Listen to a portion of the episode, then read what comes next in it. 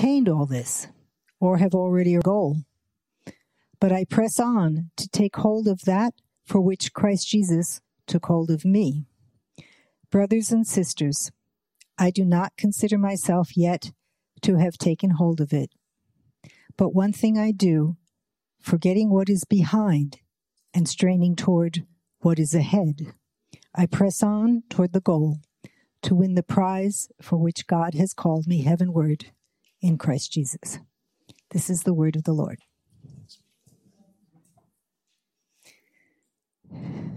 Heavenly Father, please bless your servant Robin as he delivers your message to us. Open our ears so we can hear it, and open our hearts so we can understand it. In Jesus' name I pray. Amen. Amen.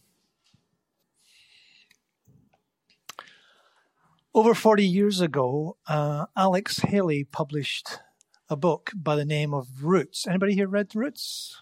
One or two people? Yeah. So it's the story of seven generations of African Americans, uh, an African American family, his own his own family, from capture and slavery in Africa in the 1700s to himself in the U.S. in the 1970s. One result of that book was that not only African Americans, but um, a large percentage of people in the West started to take more of an interest in their own family histories. And now you see all these websites, genealogy sites and stuff like that, so you can trace your own family history. Although we like to think that we all start off with a clean sheet when we're born and we can make our own way in the, in, in the world. The reality is that our past has a profound effect upon us. Where you're born, what your parents did, how you grew up, they all have a significant influence on your on our lives. As Westerners, we like to think that um, each of us likes to think that our own country gives the best opportunity to make it in the world, if you like, to escape our past. I looked up some data before I, um, as I was preparing this message, and but the data suggests that even amongst Western countries, uh, the place where it's easiest to, to, escape your past is actually Scandinavia. Surprise, surprise. Um, the hardest are Hungary and Germany, and the UK and the US, Canada kind of come away somewhere in the middle. Uh, there's a documentary series that some, some of you might have heard of um, by the director by the name of Michael Apted. He began with a group of um, children in the 1960s at the age of seven. And he made a documentary called Seven Up. And so he had, you know, uh, kids from very wealthy backgrounds and kids from really poor backgrounds.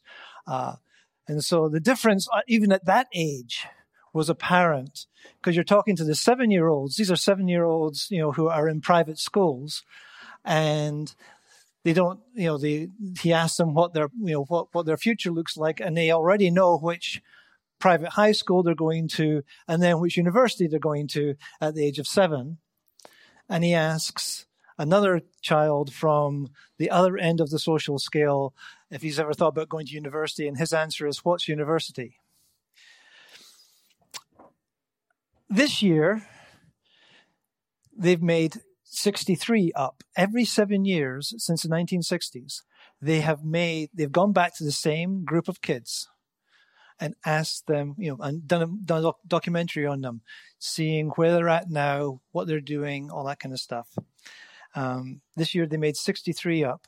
Roger Ebert, the film critic, has described this series as the noblest project in cinema history. Perhaps my interest in this in this series um, is particularly high because I turned 63 this year. So this cohort of kids that he's interviewing, now adults, some of them have passed away. Um, this is my cohort. And it's actually a little depressing because the the premise for uh, back in the 60s the premise for the for the series was the the saying give me a child until he is 7 and I will give you the man and it's actually quite depressing how how strongly that works you look at somebody when they're 7 years old and you can pretty much predict predict where they're going to end up um, so history is a strong predictor it matters the past matters. It can have a huge influence on the present. But our passage this morning tells us that even if our past has a huge influence on our present, it doesn't have to be what determines our future. In the middle of Philippians, Paul is actually taking a swipe at a group of leaders in the early church who are putting far too much emphasis on the past and not enough of in the present. They were saying that in order to be saved, non Jews had to become Jews. The only way to be part of God's plan was to buy, into, buy into the past and the history of the Jews in every way, including keeping the law and getting circumcised. So that would have been, you know, a little, a little, little bit of a bump for, you know, evangelism. It's great that you've accepted Jesus as your Lord and Savior. Now, there's just this matter of some minor surgery and then you're in. And but this isn't some kind of sour grapes from Paul. It's not that Paul didn't have reason to be proud of his past. He did. Because in Philippians 3, verses 5 to 6, he lays out his own version of roots. Since his opponents are pushing circumcision, that's where he starts. He says, He was circumcised on the eighth day.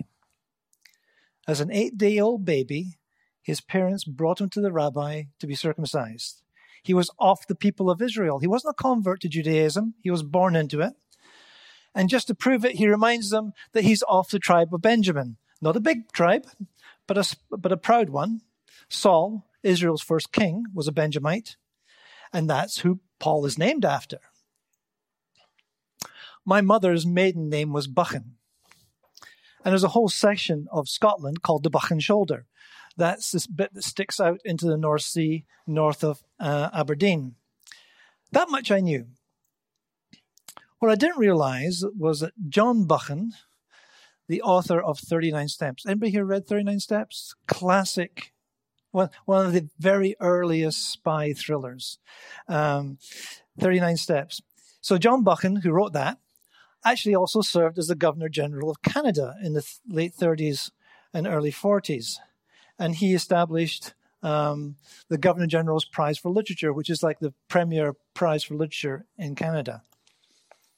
So it doesn't really matter if I'm not directly related to him, because Scotland, like Israel, was a tribal society for a very long time.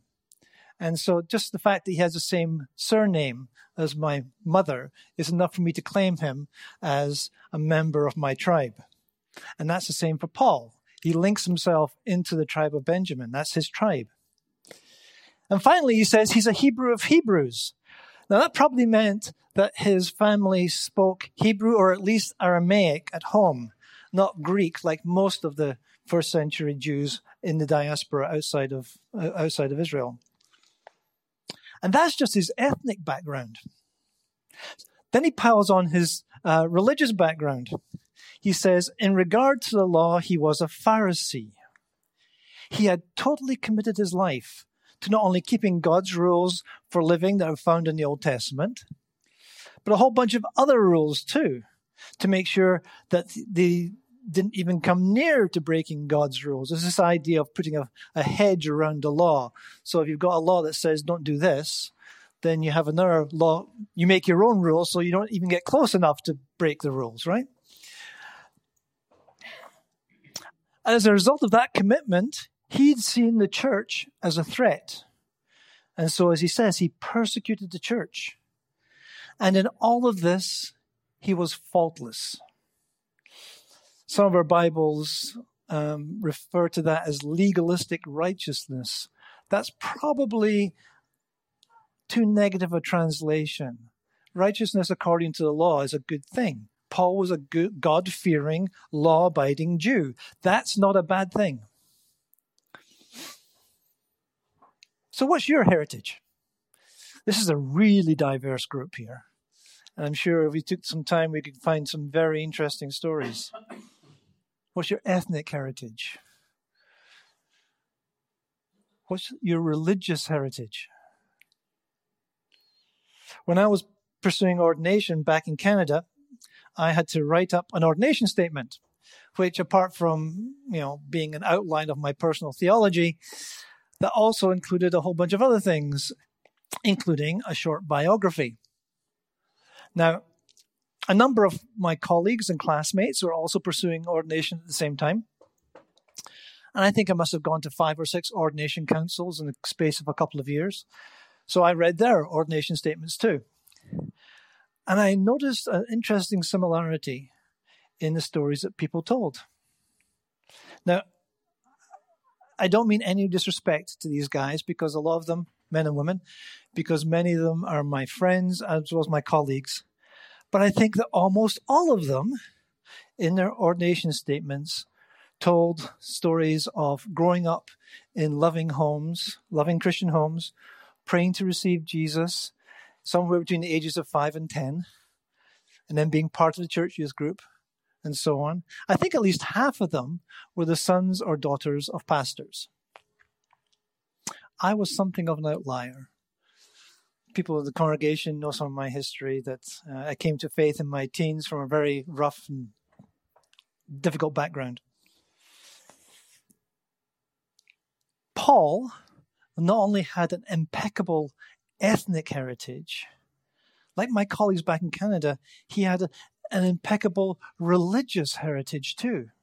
His roots went deep. But he set it all aside. He says, But whatever was to my profit, I now consider loss for the sake of Christ. It's not that he was ashamed of being Jewish. He makes that clear in Romans 3. He says, What advantage then is there in being a Jew, or what value is in circumcision? And he says, Much in every way. They have been entrusted with the very words of God. So it's not that he thinks the Old Testament law is worthless, he describes it as the very words of God. What he's saying is that all that good stuff doesn't amount to a hill of beans compared to knowing Jesus Christ as his Savior.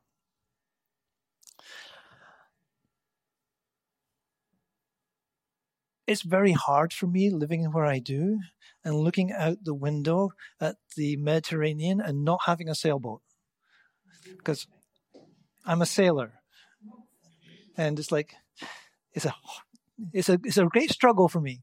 Uh, um, but I want you to imagine that you're out on the Mediterranean in a boat. Maybe you've retired, sold your house, bought a big sailboat, I was actually looking online at a really nice 33 foot ketch, just like, just, just like some of you know Linford, who has it's, it's, it's, it's a sister ship to Linford's boat. It's a beautiful boat. Anyway, um, I'm not going to, I'm not pursuing that. But anyway, um, so imagine you've bought one of these lovely cruising boats and you're out there, and one day a storm comes up. This time of year, you know, time of year that Paul says you shouldn't be sailing on the on the eastern Mediterranean. We all know why, right? These are horrible storms we have. So the boat's having a hard time, and you realize that you're going to need to, as they say, lighten ship if you're going to survive. So you start throwing stuff overboard. You know, you throw over oh, throw over your, all your books. That'd be hard for me. Of my books, all your extra clothes, your crockery, cutlery, everything that you've saved to travel the world with in your retirement, it all goes over the side not because those things suddenly become less valuable. It's just that in comparison with the value of saving your life, they've become worthless. As Paul would say, you count them as a loss, as a hindrance, not a help. That's how we should view any natural advantages we have. If we put our faith in them, they become hindrances, not helps. And it's not just the good stuff. He expands it to everything. He says, What is more, I consider everything a loss compared with the surpassing greatness of knowing Christ Jesus my Lord, for whose sake I have lost all things. I consider them garbage that I might gain Christ. He considers it all good, bad, indifferent. To be, to be what? Well, the translation we have here says garbage. It's probably not what Paul meant. The Greek word is skubala. And while it can just mean the kind of stuff that you throw in a bin, it's more likely he's actually using, deliberately using a vulgar word that also means excrement, feces, crap. Some of the early church fathers found this word so embarrassing that they tried to soften the meaning. And our English translations do the same. But Paul really is saying that compared with knowing Jesus Christ as Lord, everything Everything else is just a pile of whatever. Trained in the Old Testament at an early age, throw it on the pile. All his religious heritage on the pile. His ethnic heritage, that goes on the pile too. The fact that he persecuted on the, the church, that goes there too. Worthless, worthless compared with knowing Christ. Being a cross cultural worker, that goes on the pile being called to ministry, that goes on the pile. It's worthless compared with knowing Christ. It's just a pile of skubala. All of this is worthless because it doesn't even begin to compare with knowing Christ Jesus as my Lord, of being found in Him. And how do we get to be in Him? Well, it isn't by having a righteousness of my own, as Paul says. He says, not because I have a righteousness of my own. If you or I can say that we are in Christ, that He is our Lord and Savior, it isn't because of anything in our past, good or bad. It's simply through faith in Christ, by putting our trust in Him and taking Him at His word that if we give our lives over to Him, He will bring us into a new relationship with Christ, with God. And Paul calls that the righteousness that comes from God and is by faith. Our future lies not in our past, but in knowing Christ and experiencing His presence today. Listen to the passion in verse 10. I want to know Christ and the power of his resurrection and the fellowship of his, of sharing in his sufferings, becoming like him in his death, and so somehow to attain to the resurrection from the dead. Now there's a man who knows what he wants out of life. If someone were to ask you what you wanted from life, what you wanted from the coming year, what would your response be? To be a success? to be a good mom or dad. One of the things about preaching is that as you prepare a message, you end up preaching it to yourself multiple times as you go over it and edit it and all that kind of stuff. And I've been reflecting on this. If someone asked me what I want from my life, would this be my answer? I think I've usually answered these kinds of questions in terms of what I want for the church or the ministry that I'm involved in at the time, or how I want my life to count for something in the lives of others. And those aren't bad things. But I think Paul would still count them as skubala compared with the goal of knowing Christ and the power of his resurrection and the fellowship of sharing in his sufferings, becoming like him in his death, and so somehow to attain to the resurrection from the dead. He wants to know Christ in the power of his resurrection. He wants to know Christ as alive and at work in him to save him from himself, to transform him from bad to good, to move him forward into a life of service to others, to open up that newness of life in the Spirit. He wants to experience Christ already resurrecting him from death to sin. Today, now. It's on the basis of that that verse 11 makes sense, hoping for the resurrection from the dead. I want that too. And in the meantime, just as Christ suffered and died to achieve that resurrection for Paul and for all of us, the path of our discipleship still involves sharing in Christ's suffering and becoming like him in his death. We daily have to take, make the effects of Jesus' life effective in our lives. It doesn't just happen. We have to constantly choose to consider ourselves, in fact, dead to sin and alive to God. Paul talks about Paul talks about being a living sacrifice in Romans 12. And as my one of my mentors used to always say, the only problem with living sacrifices is they keep trying to crawl off the altar. And that's very that's true for us, each one of us. It's not, you know, following Christ is not a one time done deal. It's a daily choice to get up in the morning and to choose today to follow Christ, to walk our lives out for Him, not for ourselves. Saying no to our selfish desires and saying yes to Jesus. Because He calls us to take up our cross daily and follow Him as servants of God and for the good of others. Now, that's some pretty heavy theology. I think actually Paul realizes that because in verse 12, the whole tone changes. He goes, Not that I've already obtained all this or have already been made perfect. He's saying, Hey guys, don't be thinking that I've arrived and I'm talking down to you here. This is my goal.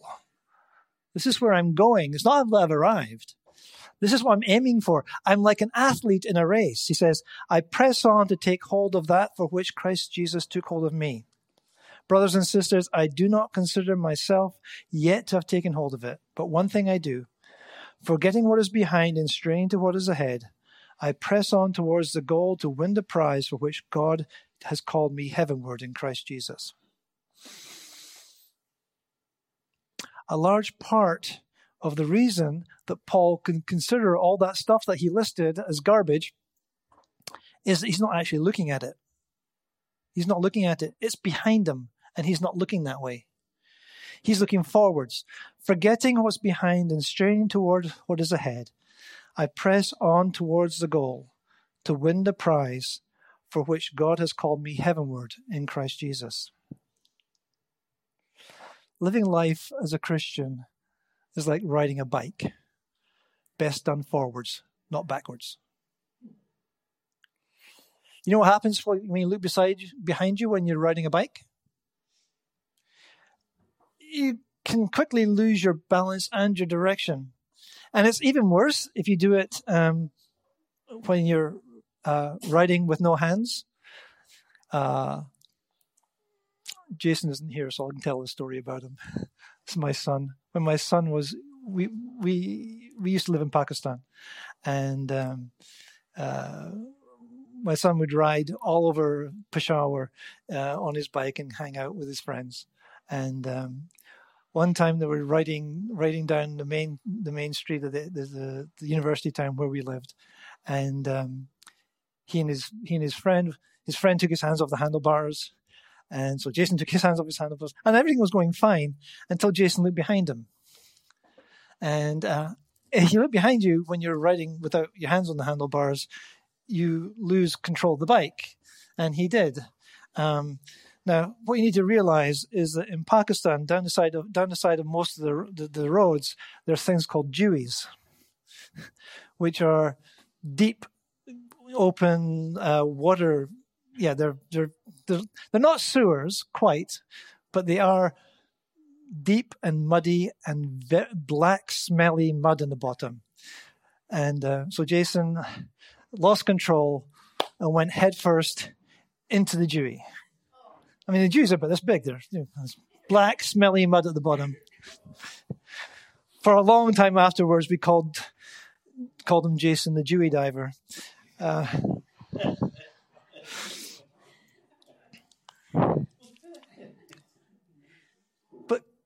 life as a Christian is best lived looking forwards, not backwards. It's only as you look forward and you keep your eyes focused on Jesus that you maintain your balance and your sense of direction. If you start looking back at, you know, whether it's good or bad, if you take your eyes off Jesus, it will, you'll start doing this in your life and you're, you're liable to lose control. As we come to the end of 2019, it's time to leave stuff behind. You know, we we often, you know, make New Year's resolutions. So in a few days, a bunch of us will probably be making New Year's resolutions. Um, I've got a couple in mind myself, and those are good. But it's also good just to leave leave the old year behind. Whatever happened in it, whether it was good or bad, it's history now. It may have an effect on you going forward, but the less you look at it, the less effect it's going to have on you. Make your goal for 2020 to know Christ. Not just to know more about Him, to go to more Bible studies, read more books, heaven forbid, listen to more sermons. Those are all good things. But to know Him, to experience His presence in your life as you submit your ways to Him, as you allow Him to change you day by day into the person that He, he wants you to become. That may not be the person that you want to become, but part of walking with Jesus is allowing our wills to come into line with His will for what our life is. I'll do the same. Seek to know Jesus in this coming year. And perhaps we can exchange notes, observations on how that's going along the way as a congregation. So, as we approach this new year, remember this it doesn't matter if your past is something that you're proud of or something that you're ashamed of. It's the past. Leave it there. The key to your future lies in knowing Christ in the present. Let's pray.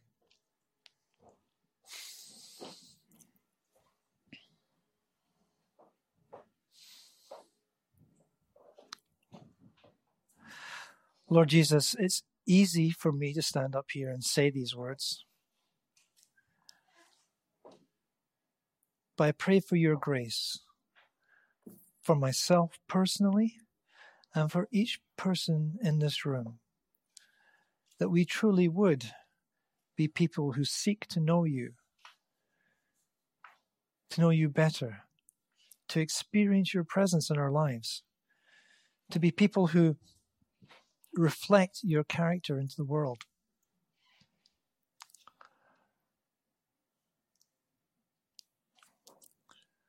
I know for some of us, this has been a good year, and for others, this has been a bad year, Lord. Give us the grace, each one of us, to put it behind us and to walk with you into this coming year. Lord, I pray that as a congregation, we would also walk into the new year in newness of life with you as a community. We don't know what you have for us, Lord. We don't know what the new year holds, but we know it's in your hand. And we ask, Lord, that we would have the grace to walk into it with you, holding your hand. In your name we pray. Amen.